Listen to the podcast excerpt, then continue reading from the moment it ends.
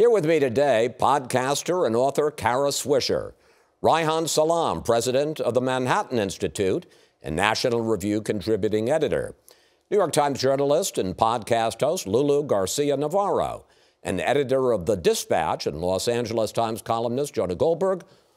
Welcome back, everyone. Thank you. Kara, mm-hmm. why should Nikki Haley stay in the race? Why not? There's no downside for her. Now, she's already burnt the boats with these statements she's been making. It's not like she's going to get to be vice president or a cabinet position. And for the future, it's better for her to be in and keep talking about the issues that matter to her and also to, to, to, to create a contrast in case something happens. Again, as I said, it's, it's a it's a non-zero chance that something could happen. And so why not do yeah, it? Yeah, but if, if something did happen and we're talking about a conviction or mm -hmm. a health event, sure isn't Nikki Haley the last person the MAGA base of this party would go for? Perhaps, but I, I, think it just raises her profile. There's nobody else. She can talk. She can get well known. She gets interviewed. It's there's no downside here for her to do this, I, I and she has the money. I think there's a downside, right. and I'll tell you what it is. If you look at the latest poll, you see that now.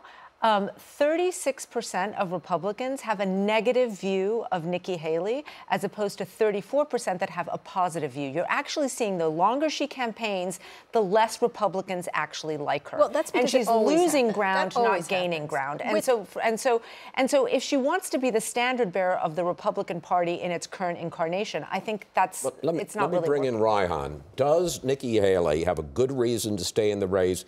Even if she loses, as is expected she will by a large margin tonight in South Carolina, and even if she loses on Super Tuesday?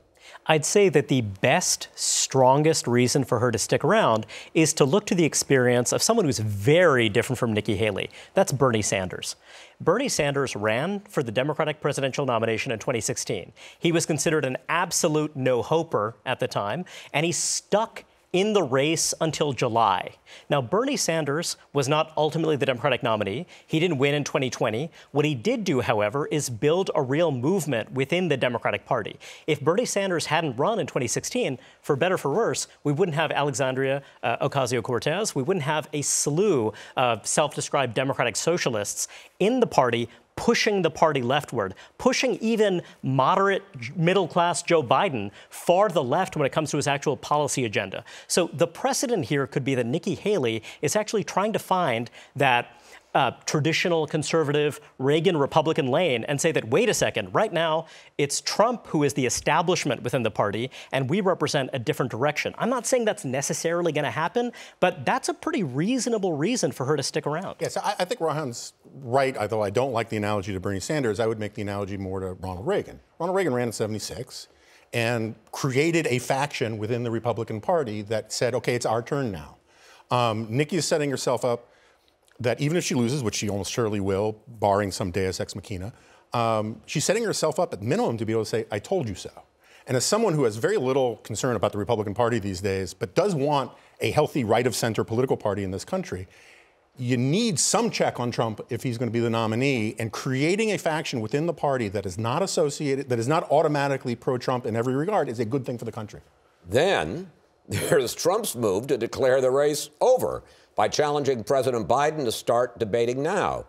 But Trump skipped the GOP debates, and Biden has dismissed Trump as someone outside political norms who tried to overturn the last election. Lulu, should Biden debate Trump? Yes. Um, and I'm saying this as a journalist because I believe, and also as someone who believes in democracy. I mean, I think I've had a big problem with the fact that Trump has not wanted to participate in any of these GOP debates. Um, I think it's been good for him. I think he's managed to actually sort of swell support and, and sort of places him as the front runner. But I, I mean, I want to see a healthy debate. I want these two people to come together and actually talk about the issues. Would you would you say if he clinches the nomination by mid-March, start now or wait till Labor Day? No, I think you should. I think I think you should wait. But but let me just put a caveat here. I think Biden should debate Trump. I also think it's very important how he debates Trump. I think you know, I, I, would like to see, first of all, it be with the fact based media. I would like to see someone like you, Chris, perhaps moderate it. Um, perhaps someone like Kara, perhaps someone like me. me. Just saying. Um, the second thing I would like to see is that I'm not sure that I would like to have it be um, with the rabble rousing public. And I mean this from the far I left mean, and the far vo- right. Those pesky voters. Those pesky, yeah, but those pesky voters, they're not just, if they were just regular voters, that's one thing. But, you know, what we're going to see now is perhaps agitators on both sides on the left, maybe people who are, you know, are, are angry at Biden over the issue of Gaza.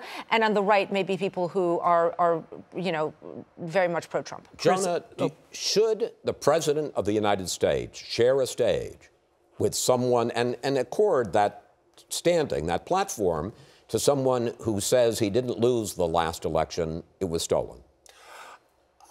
I don't. I honestly don't know. I mean, there, there, are two different questions here. One is, is it in Biden's political interest, and then that is predicated on the question of, is he physically up to doing it? I think there's good reason to believe his people don't think he is. If if he wasn't willing to do a typically softball interview for the Super Bowl, um, they may have real concerns, rightly or wrong, that doing an hour-long debate with Donald Trump, he may not have the stamina for it, the cognitive condition to do it. That said. I think the fact that Donald Trump didn't debate in the primaries and that Donald Trump has basically refused to concede the election and said the election was stolen, it gives him an excuse not to debate Trump that I think most of the Biden gettable voters would forgive. If Joe Biden doesn't participate in debates, that is a tell that Democrats are thinking hard about a plan B. If there were some kind of open primary, Ezra Klein, columnist at the New York Times, Lulu's colleague, has floated this idea that, wait a second, if you have a new Democratic nominee emerge in the late summer, early fall, that's something that could really change the dynamic of the race. If I his love folks, Ezra, but if his that's a party fantasy. are Fantasy, so, exactly. so Yeah. deeply pessimistic about whether or not Biden can handle himself, the bar would be so low. But if if this is Biden agreed to take part in a debate and was basically sticking to his talking points more or less competently, just- that would be I huge. just wanna- I this wanna bring debate is going to happen. They're going to have a debate. This is just, and it's going to be after Labor Day.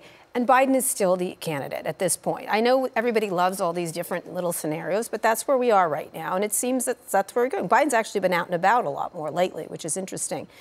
He's got to debate him. He can't refuse to debate him. It is a bad look if he doesn't.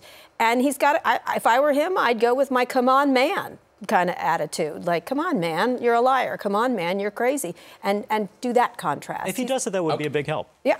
I want to just bring up one more question. Every Trump indictment, Jonah, has solidified Trump support inside the Republican Party.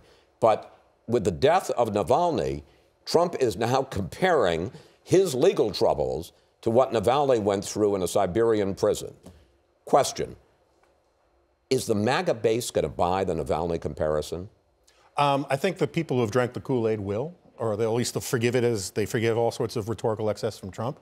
I will say that I'm pretty profoundly disgusted by the um, the amen corner, amen choir that, that Trump has had with these comparisons. We have people like Newt Gingrich basically saying that we're morally equivalent to the Soviet Union or to or Putin's Russia. It's it's the kind of anti-Americanism that my crowd used to criticize of the left. I'm sorry to say, I think he right. has a point. I think that if you're a New Yorker right now, think about whether or not you have any conservative candidates in a blue state. What's going to happen to you thinking about the targeting? Or if you're a left wing candidate in a red state, this is something that's going to set a dangerous precedent. Well, I got to say, the MAGA base likes grievance, though. It does sell.